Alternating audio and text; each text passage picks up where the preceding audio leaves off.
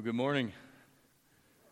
It's good to have you here. I love the lines in that song. I think I say this every time we sing that. The um, where else can we go, Lord? Where else can we go? Like, the answer is nowhere. It's Christ. He's the answer, capital A. That's uh, that's the theme of the book of Colossians. We're going to see that today. That Paul points to uh, the answer to life.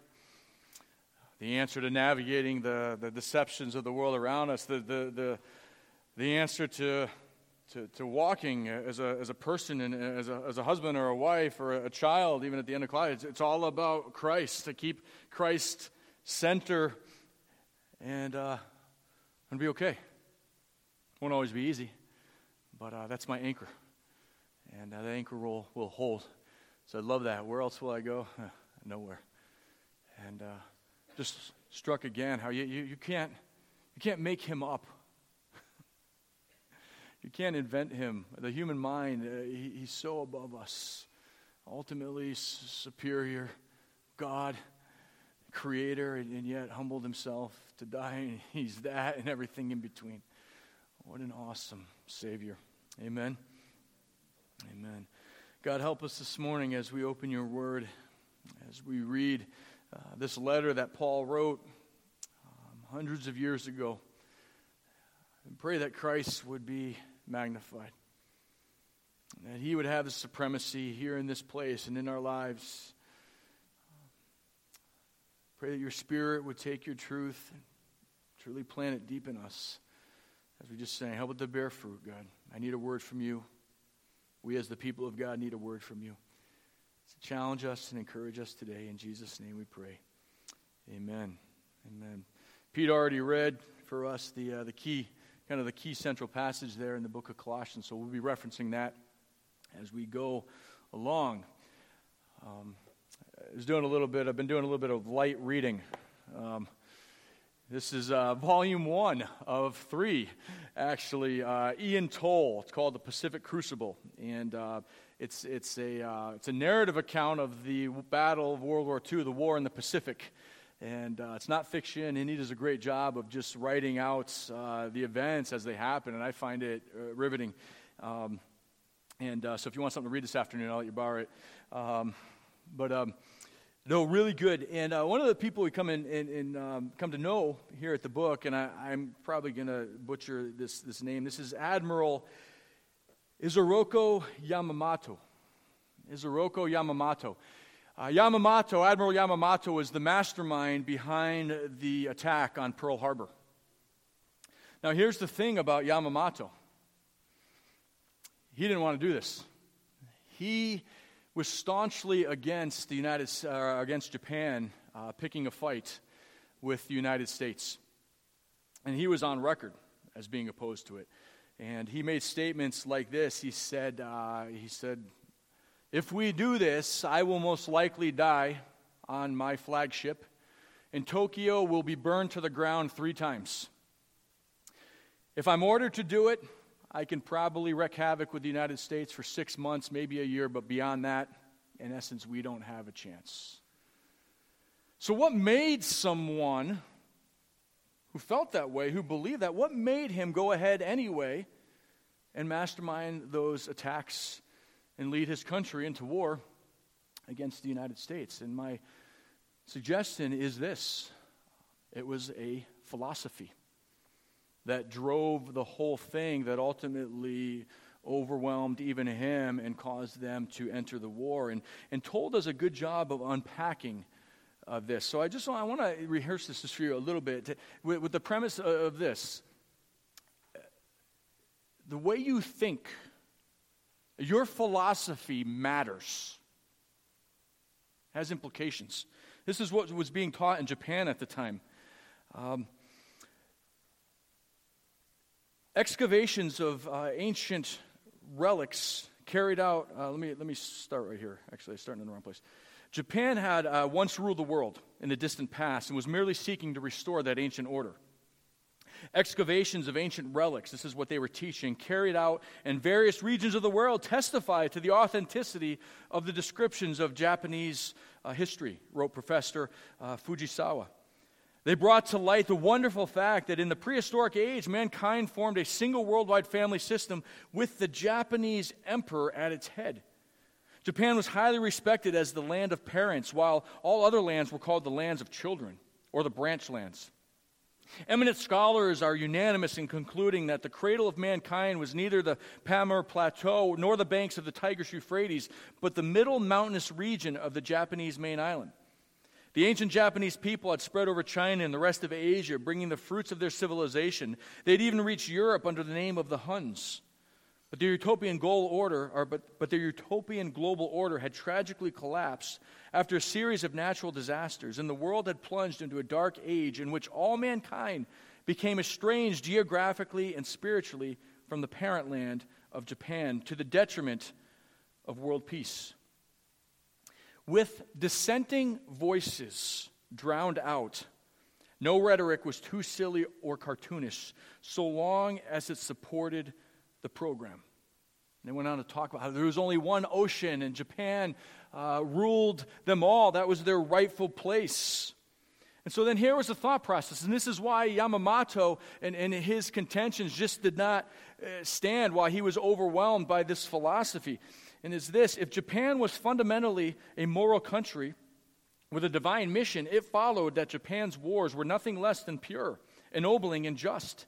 Enemies who stood in the way of the uh, Kakutai were unruly heathens or bandits or perhaps even demons with inconceivably evil designs. In any case, they must be slain for the cause of peace. Buddhism taught compassion and pacifism. But the Zen priests who had survived the purges of the past two decades lent their full moral authority to Japan's wars. Philosophy matters. And this way of thinking, and Toll said that, right? There's you, you couldn't speak out against it. It became this overwhelming force, so much so that one of their most highly respected admirals in their navy could not even stand against uh, the overwhelming tide of this philosophy. It just took over and drove everything. And what Yamamoto feared was, in fact, the consequence of that. As history tells us, it did not end well and went exactly as Yamamoto feared. That philosophy drove those decisions and ultimately led to a bad end. That's why Paul writes the book of Colossians. He understands this. He understands that philosophy, uh, a way of thinking, can be a dangerous thing. Okay, and so here's the thing, right? We're, we're all philosophers in here today. You don't have to be Socrates or Aristotle or Plato or, or John Marco. You know, it's uh, um, we're all philosophers, right? We all embrace a way of thinking, and that way of thinking has implications for how we live our lives. So the warning of Colossians is this: we better be careful about how we are thinking, what philosophies we are embracing. That's what Colossians is about. We're going to look at the philosophy that threatened the church at Colossae and hopefully take some lessons out for us today. Here's the background and setting of Colossians. Colossians was written by Paul uh, from prison, most likely during his imprisonment in Rome. Uh, the city of Colossae had declined in significance by the time of Paul. Uh, its neighboring cities of Laodicea and Hierapolis were uh, much more affluent, much more influential, and Colossae was just kind of fading off the map, kind of had their glory days, but by the time Paul was writing, uh, fairly insignificant. Um, and um, here you see right here, this little uh, lump of land, this was uh, this is Tel, this is the Tel Colossae. This is, it hasn't even ever been excavated. Um, Ephesus, some of the other cities, right? They were more important, so they've been excavated. Colossae still remains under the, under the dirt, so to speak, and uh, there have been permits, and hopefully one of these days soon it will be excavated, but that even maybe speaks to ins- insignificance. Like, uh, it's not as important. We'll get to it eventually. Um, and then here is where it was located. Um, there's the city right there, and then there's Laodicea and Hierapolis, and uh, so... A little bit of background. For some reason, my next two, my next slide is missed, so just let me give you this. Um, not that, this. Um, the Church of Colossae was founded by Epaphras. If you look in chapter one, verse seven, Paul's talking about the gospel and the message of the gospel. And in chapter one, verse seven, he says, you learned it from Epaphras, our dear fellow servants. Okay? Uh, so it wasn't even founded by Paul. And um, it's unclear if Paul ever even visited Uh, the church of Colossae. There's no record of the visit. There's no record in Acts, for instance. And in chapter two, verse one, Paul says, I want you to know how hard I am contending for you and for those at Laodicea and for all who have not met me personally. It seems at some level Paul has never even uh, met these people. But here's the thing. Even though Colossae wasn't the most significant of cities, and even though Paul didn't even found this church, it still mattered to him. It was still the church. It was still important Uh, to him, which I, I find is cool too. It's not just the churches in the major cities or the big churches that, that are important or that matter. It's it's it's all of the churches, and, and Paul certainly plays that out here with Colossae. And and here's the other thing. If you look at the prayer of thanksgiving in chapter one, verses three through eight, Paul seemed to be very pleased and encouraged with how the church was doing. At the end of uh, chapter two, verse five, he says, uh, you know, he delights to see how disciplined they are and how firm their faith in Christ is. So the book of Colossians wasn't necessarily written as a corrective. It seems like Paul is pleased, and it seems like the church is, is on solid footing at this point.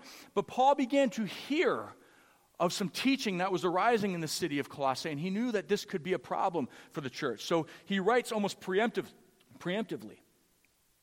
So I would uh, suggest that Paul's purpose in writing the letter to the Colossians was to warn them against destructive and deceptive teaching that was beginning to take hold there, and he could foresee the danger in it.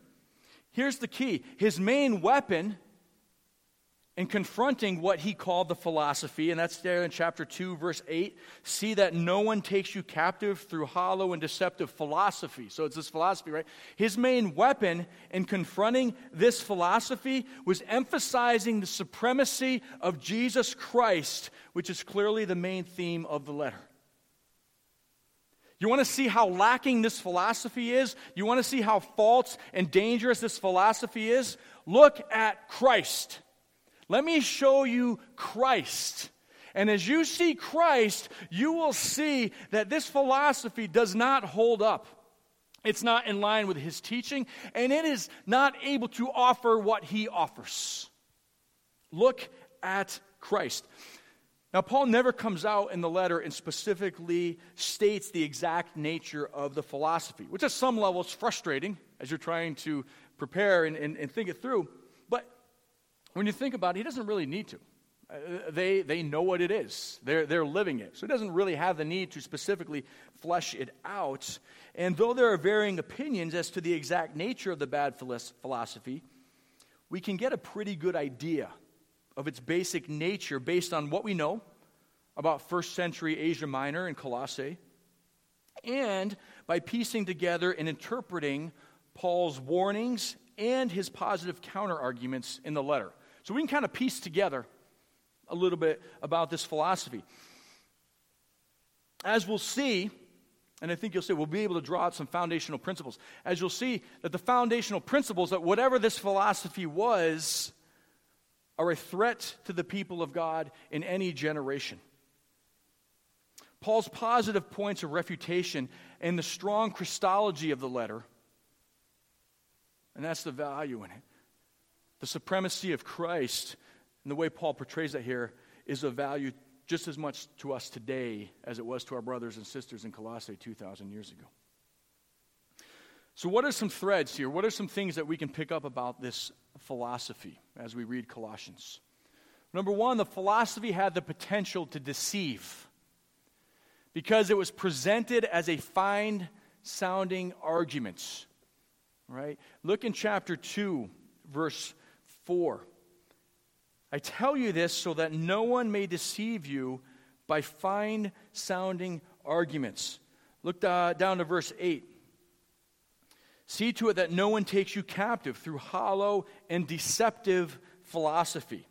Look over in verse twenty-three. Such regulations indeed have an appearance of wisdom.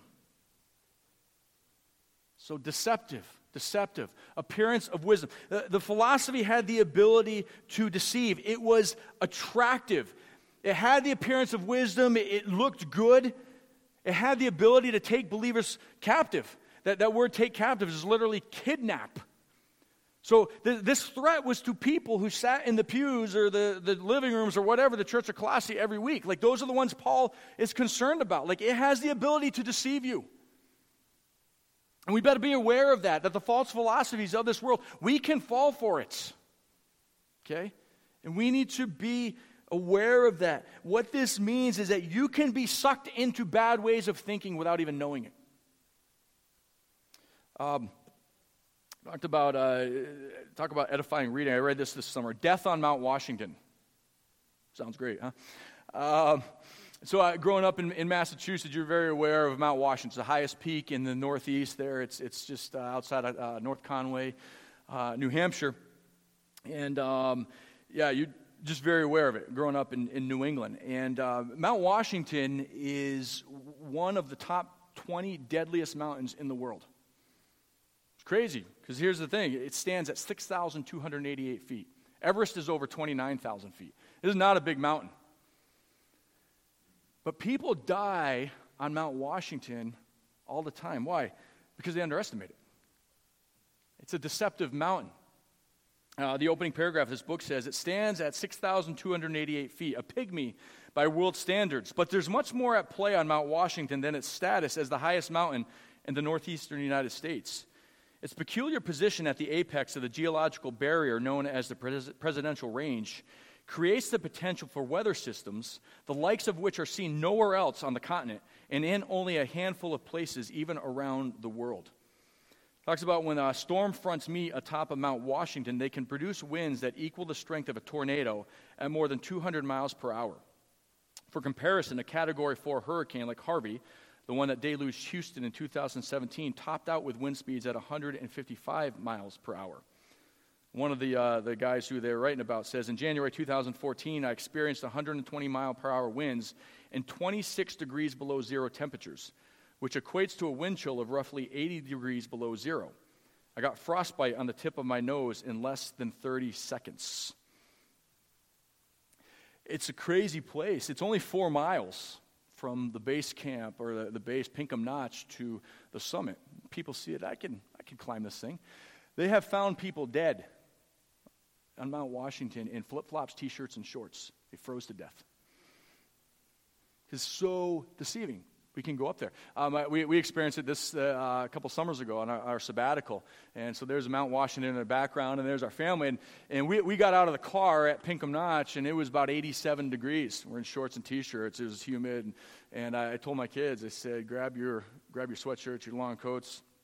Like, Dad, like why? I'm like, trust me, and um, and by the time we got up to the top of the mountain, first of all, you, the visibility was gone. It, it changed like that, and it was forty, about forty-seven degrees um, at the summit in the middle of July. And and but people look, they're at the bottom. They're like, oh yeah, let's let's go take a walk up this nice mountain. They get halfway up, and the weather changes like that, and people get stuck there, and they die because of its deceptive qualities. And that's what this philosophy is like. People look at these ways of thinking. We look at, at, at the way our, our neighbors think, our friends, or the culture around us, and, and what we're feeling. Like, oh, that sounds good. Oh, that doesn't sound bad. And what we don't see is that, that it's deceptive and, and, and destructive. We have to be aware of that. The, the philosophy was hollow because it depended on human tradition and the elemental spiritual forces of the world. Again, chapter two, verse eight. Um, continue, uh, see to it that no one takes you captive through hollow and deceptive philosophy. It's hollow because it depends on human tradition. And at the end of the verse, the elemental spiritual forces of this world rather than on Christ. There's a lot of debate about what the elemental spiritual forces of this world, what it means. Here's here's kind of a simple, oversimplified maybe uh, take on that. It's it's it's the basic premises of worldly philosophy that's sourced in evil powers. It's kind of what it's getting at there. It's it's faulty worldly foundational thinking that's sourced in evil powers. And, and so worldly deceptive philosophies are not sourced in Christ. They're sourced in the things of this world. In essence, it's submitted to the world's rules. instead of Christ's rules. Okay? That's a danger for us. That's a danger for me. It's so easy for me to start thinking like the world. It's so easy for me to start playing by the world's rules. And Paul saw that threat in this philosophy. A couple aspects of that is that uh, participation and practices from the Old Testament law were used to judge one's level of spirituality. You see that over in verse sixteen. They were taking aspects, and maybe this is why it looks so good. They were taking aspects of even the Old Testament and saying, you know, uh, Sabbaths and special days and fasting, like that, like that makes you ultra spiritual, and somehow that was mis- mixed matched into this philosophy. Also, if you look at chapter two, verse twenty-three, talks about this harsh treatment of the body, that there was some kind of a harsh asceticism um, that was also considered necess- necessary for spirituality at this time. So it could include self-flagellation, self-mutilation, and things that categorize some of the local uh, religions and, and cults there. All right, the philosophy venerated angels and gave much attention to the spiritual realm. Chapter two, verse eighteen. Uh, do not let anyone who delights in false humility and the worship of angels disqualify you. It's also possible, given Paul's emphasis on the superiority of Christ over the evil powers and the spiritual forces, that there was too much fear of the spiritual realm um, in this philosophy that was taking root in, in Colossae. Um, now, the veneration of angels, that would have fit with some forms of, of mystic Judaism. There were kind of deviant forms of Judaism which venerated angels and included the worship of angels in in the religion.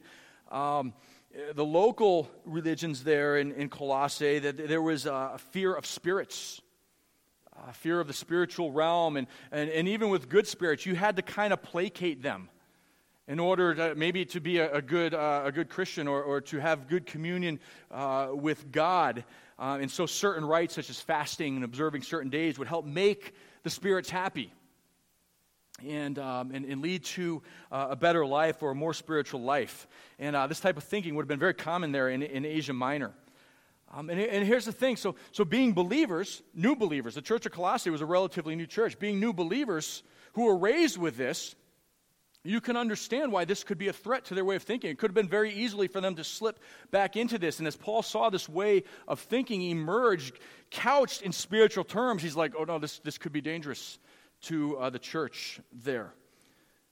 And then lastly, the philosophy stressed visions and experiences. Chapter two, verse eighteen, again, the same verse we just read. Uh, these people go into detail about what they have seen, these, these visions. Well, I'm more spiritual than, than than Rusty because, Rusty, you haven't over the past week, you haven't had any great visions, but I, oh, God has spoken to me. Um, some of some of what they're thinking about the veneration of angels, too, could have been like they, they, they saw themselves like entering the throne room of God and even worshiping with angels. And so and, and so that's how one of the ways they started judging, you know, spirituality and, and you know, I'm, I'm, I'm more spiritual because God shows me these things and he doesn't show you these things. So what do we do with all this? Right? Last I knew, I don't think anyone here is worshiping angels. Okay, good. Um, so so what, what are the connections? And, and, and, and how can we kind of summarize? Let me summarize it for you. This was a synch- syncretistic philosophy. Synch- syncretistic means kind of just throwing all kinds of things together. Um, you know, back in Israel, like, oh, we can worship Baal and Yahweh and Ashtoreth, and, and everyone's fine with it. And it, you see this in our world today. Kind of embraced a little bit of this, a little bit of that, a little bit of this, and whatever fits, and that's that's what syncretism is. So this was a syncretistic philosophy, which is very common in the ancient world. It seems to have been some sort of blend of mysticism in Jewish and Hellenistic or Greek teaching. Uh, Clint Arnold, the commentator on Colossians, writes this: the Colossian philosophy represents a combination of Phrygian folk belief. Phrygian was that area of Asia Minor, local folk Judaism, and Christianity. The local folk belief has some distinctive Phrygian qualities, but it also has much in common with what we would describe as magic or ritual power. Okay? So here's a summary statement. The philosophy depended on and elevated human wisdom and experience as the means to spirituality and fullness in life. It diminished Christ and minimized his significance and work because it led people away from depending on Christ. Kind of when you strip it all away, this was at the basis of what the philosophy in Colossians was in Colossae was all about. And all of a sudden, it doesn't sound too distinct and too different from our world today, does it? Depending on and elevating my wisdom and human wisdom as a means to spirituality and fulfillment, check. That's a threat to us today. How I think, what I think, what I feel defines reality, not what God says. The diminishing of Christ. That didn't just happen in Colossae, right? That's a threat to us here as well. Depending on human experience, tradition, and the elemental spiritual forces of the world is still a threat to us as the people of God today. So I was trying to think, like, specifically, like, what would this look like in our world? What are what are some things that, some philosophies that maybe we kind of unknowingly embrace that are very much a thread, uh, part of the thread, thread um, of our culture today? And I, I think one of them that I, I kind of came up with, and some of this is based on some reading I did this summer, um, is, is the pursuit of happiness. A personal happiness kind of becomes the be-all, end-all, right? That defines if my life is successful or, or, or not, or if I'm fulfilled, if if, if I'm happy. I, I read a book, I'm talking about reading edifying books this summer. I read a book called The End of Youth Ministry with a question mark. It's a great book for a youth pastor to read, right? Like, and uh, by a guy named Andrew Root. And uh, one of the things Andrew Root was, was contending in, in this book, he said, you know, we've just come in Christianity to embrace this pursuit of, of happiness. And he said, and it shows up sometimes in the way we parent. He said, you think about it, we, we spend endless hours, you know, trying to get our kids involved in all of this stuff and, you know, whatever it is, sports or, or this, this, this, and this. He said, we're consumed with trying to help our kids find their thing. And why is that? Because if my kid finds their thing, then they'll find their significance. And if they find their significance, then they'll be happy.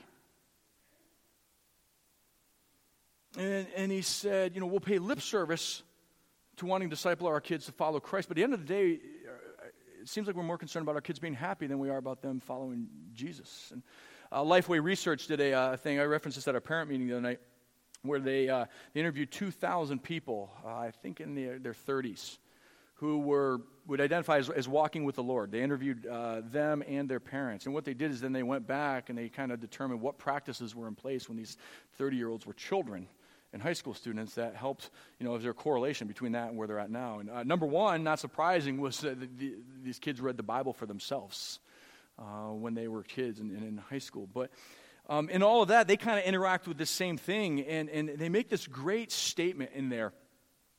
This, this one of the researchers says, you know,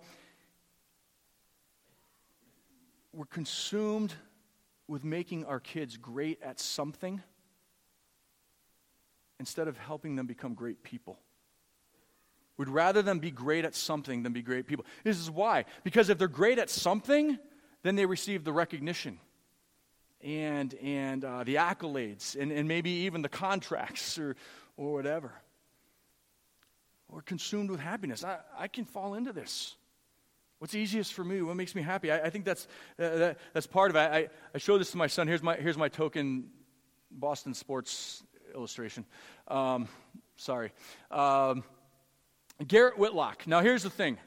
This is probably my favorite baseball player in baseball right now. And, I, and he would be my favorite baseball player right now, even if he played for the New York Yankees. I said it. Um, here's why. I like Garrett Whitlock. Uh, Garrett Whitlock is a rookie relief pitcher for the Red Sox. He is um, in the the running for uh, Rookie of the Year award. Um, Garrett Whitlock is a follower of Jesus Christ. And uh, what stood out to me as I came across this interview that he did, I think it was on E S P N, Garrett Whitlock uh, was drafted in part of the Yankees organization, and he had what was called Tommy John surgery, which is repairing ligaments in the arm. It, it affects pitchers every once in a while, and when they have that surgery, it ends some of their careers, and for others, it takes about a year for them to come back from that surgery, and Garrett Whitlock was in that situation. There's this this thing that baseball has called the Rule five draft, and, and we won't bother with all that, but the Red Sox ended up picking him up in the Rule five draft as he was recovering from this surgery. And in this interview, Garrett Whitlock's talking about the church he went to down south, and he said, we had these twenty-one days of prayer. And they asked, well, what did you pray for? He said, this is what I prayed. He said, I told God that if I can't come back, that, that he said, I told God that if I can't play Major League Baseball and remain humble and a good teammate and faithful to Christ, to not let me come back. And I read that article, and I said, Zach, come here. I said, I want you to read this. This guy, this guy gets it. It's not about his personal happiness, right? We, I would, you know, I'm reading that going, you're, you're crazy. Like, be the ball player, make the money. And and he's going, no, no, no, it's not about that. It's not about the money. It's not about the happiness. It's it's about me being the type of person I'm supposed to be to honor Christ. Right? Do we think that way? I think another way that this has crept in. Um, Sorry, you don't get to see that one yet. Um, uh, but but human, this whole thing about human tradition. Human ways of thinking, being kind of the be-all, end-all. The elevation and the emphasis on self and, and feelings and experience as authoritative.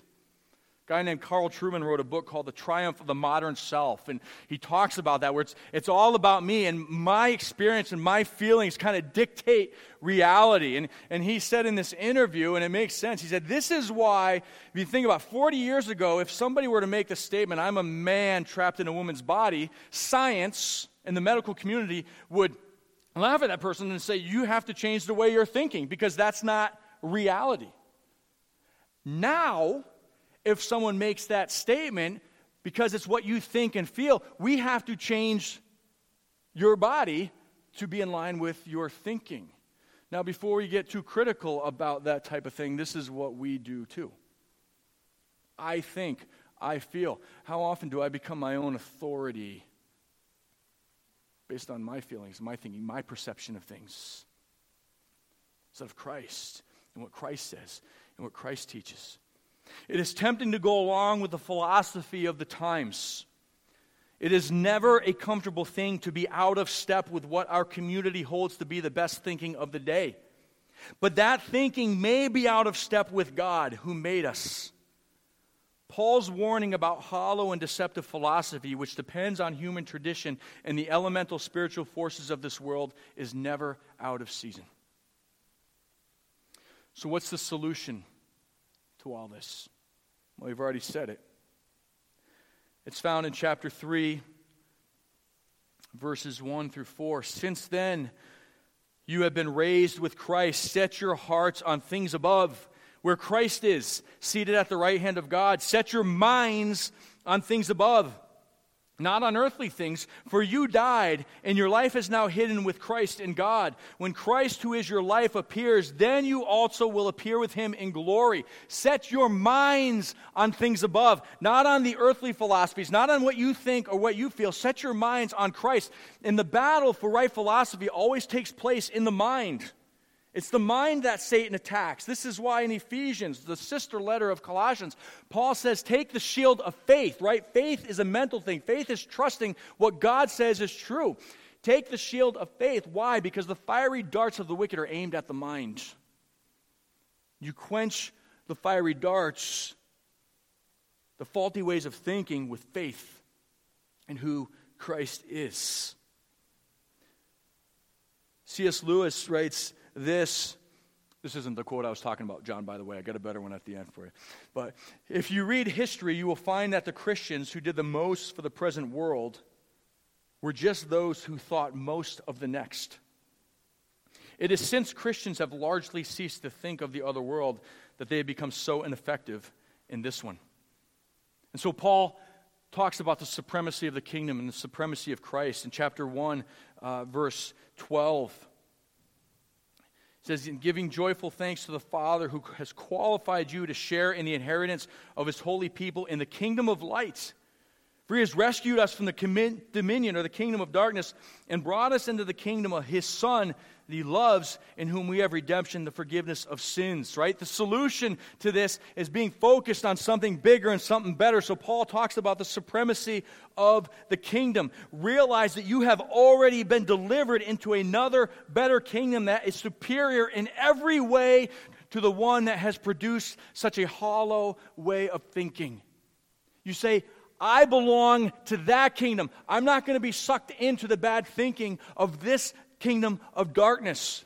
Admiral Chester Nimitz, who was sent to Pearl Harbor after the attack to take over and conduct operations in the Pacific, uh, was a brilliant man. And he was offered at one point before that twenty-five thousand dollars a year, which doesn't sound much to us, but he was offered twenty-five thousand dollars a year to go work for this company. And he refused. He said, no, no. Purpose. My purpose is to serve in the U S Navy. I'm a Navy man. I'm going to serve. You know how much he made in the Navy a year? three thousand four hundred fifty-six dollars. That's what he was paid in the U S Navy. And they said, okay, money's not an issue. Write your own check. Tell us what you want. He said, no, you don't understand. I serve in the Navy, and that's what I'm going to do. I thought that's such a great illustration of this. He's like, he had this higher ideal. I don't care. I got something better. So we're in the kingdom of the Son, right? We've been transferred to the kingdom of the Son. What's the nature of this kingdom? Is it a good kingdom? Is it a kingdom worth selling out to and giving my allegiance to, right? Logical questions. But Paul goes on to give us a description of the Son whose kingdom we are in, which makes sense because you know a lot about a kingdom when you know and understand its king, right? Is Narnia a good place when we land there? I don't know. Is the White Witch in charge or is Aslan in charge? When we find out that Aslan is in charge, then we know that Narnia is a good place. So let's then hear about the Son, because that's what Paul says. Let's talk about the Son whose kingdom you've been transferred into. And let me just give you, this is all from the book of Colossians, all right? I'm going to try to do it in one breath. No, that won't work. But this is all from Colossians. You're tempted to go look elsewhere? Paul says, here's the supremacy of Christ, right? He is the image of the invisible God.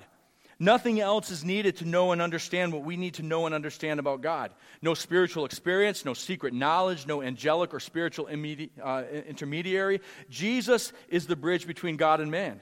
Jesus is the firstborn over all creation. He's the creator of all things, visible and invisible. This combats the fascination with the spiritual realm, right? He's before all things. He holds all things together. He's the head of the church. He's the firstborn from the dead. He's supreme in everything. He's fully God. He's the reconciler through his blood that he shed on the cross, right? He's good. He sacrificed for us. He possesses all the treasures of wisdom and knowledge. He's the means by which we are brought to fullness. He's the head over every power and authority. He circumcises us spiritually, which frees us from the rule of the flesh because we couldn't be saved by physical human means. He provided the way for the written code and the note of indebtedness against us to be canceled. He nailed it to his cross. He disarmed and triumphed over evil powers, making a spectacle of them. He deprived them of their power. Who do you want to follow? Whose philosophy do you want to sell out to? This guy or some empty, hollow philosophy of the world? That's what Paul's doing. Jesus is better. John Owen says, our greatest hindrance in the Christian life is not our lack of effort, but our lack of acquaintedness with our privileges. We just don't understand how great Jesus is sometimes. So how does this transfer till today? How does it transfer to today? Simply stated, anything that minimizes Christ and elevates self is false and dangerous and from hell. It separates you from the head of Jesus. So what are the lessons we take away? Number one, know that you are not above being deceived. You are not above being deceived. This is a legitimate threat. Bad philosophy is a legitimate threat to those who claim to follow Christ if they start minimizing Christ in their lives. Beware if you think you stand, you might fall, right? There's a way that seems right unto a man, the Proverbs say, right? All of us at some, in some way, shape, or form, can be guilty of wrong thinking and wrong philosophy. And usually the problem comes when we stop spending time in God's Word, or when we just spend times in our little echo chambers with the people who we know are going to tell us what we want to hear. I spend time with Christ. I spend time in His Word. And then I go to people. Do this.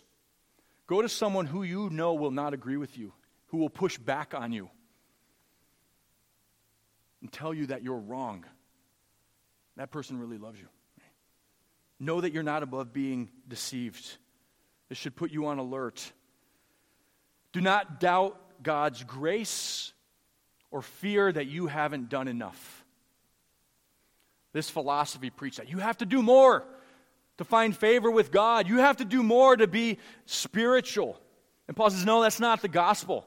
Yes, I do, but I do because God, I'm loved by God. I do in response to what God has done. Anytime you're struggling believing that God loves you, you are being influenced by the wrong philosophy. Whenever you think that God's grace is dependent upon your performance, you are not thinking on what is right and what is true. The written code against you has been canceled because what Jesus has done. That means it has been removed, destroyed, and obliterated. Your sin is gone. It's not about you or your performance. You don't have to jump through a series of hoops to be forgiven and loved by God. The philosophy at Colossae emphasized personal achievement and experience. Embrace the gospel and don't go beyond it. Christians, and I mean this in a good way, Christians are dangerous when they live in the love and freedom of the gospel. That's why Paul emphasizes it at the beginning of all of his epistles. Rosaria Butterfield was an atheist, um, a lesbian, a professor at Syracuse University. She came to Christ. She wrote a book called The Secret Thoughts of an Unlikely Convert. It's phenomenal. I love this quote in there by uh, Rosaria. I think I broke it, Katie. There we go. I find the words of the Puritan Elias Pledger to be of great comfort. I will lay the weight of my sinking spirit on the free grace of Christ. They tell me that as I wrestle with my sin, I need to cling more to Christ than to my feelings. Every time I embrace the means of grace, every time I read the Word of God and it convicts me of sin, and every time I respond with God's wisdom in repentance and confession of sin, I am risen from the tomb and resurrected into the light by Jesus Christ Himself, who declares to me that there is no condemnation for me any longer because I am clothed in His righteousness by the power of His resurrection. Right? Beware of making religious practices and rules the essence of our faith. Now again, starting in chapter three, Paul gives us rules. But it's always in response. He's, we're loved by God, so we obey. And when I understand I'm loved by God, I also understand that God gives me these instructions because this is what's best for me. This is the way of blessing. But don't get it backwards. Empty religion and just and just following a bunch of rules and coming and sitting in here looking spiritual every Sunday, that doesn't do anything. Paul says it does nothing for the heart. Be careful about making um, religious practices and rules the essence of your faith. Seek fulfillment in Him alone. He possesses all the treasures of wisdom and knowledge. What, where do you seek fulfillment? Put hostile powers in their place. Yes, hostile powers exist.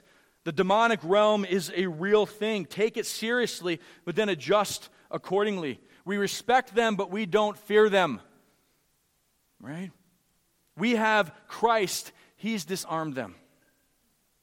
You died to the elemental spiritual forces of this world. Paul says, why do you still submit to them? You died to them. You've overcome them through me. Do not move, Paul says. Continue established and firm, and do not move from the hope. Don't walk away from the faith. Don't walk away from Jesus. In chapter two, verse six, he says, as you received, so continue. You won't find spirituality and fulfillment anywhere else but in Christ. And lastly, find your security and peace in Jesus. Your life is now hid in Him.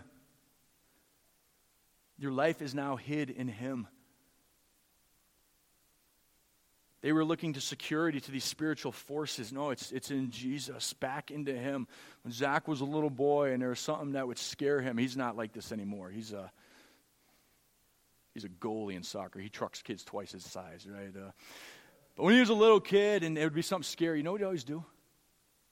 I'd be standing there and I'd feel this pressure building against my leg as Zach would back into me.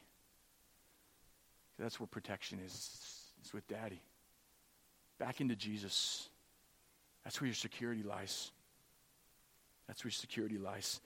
Be careful how you teach your kids, too, where security is. It's not in getting jobs. It's not in getting into a good scholar. Those are good things. I want those for my kids. But at the end of the day, the security is in Jesus Christ. And then Paul ends like he does most of his letters, and Jeff addressed a lot of this in Ephesians last week. Right philosophy then always manifests itself in right living.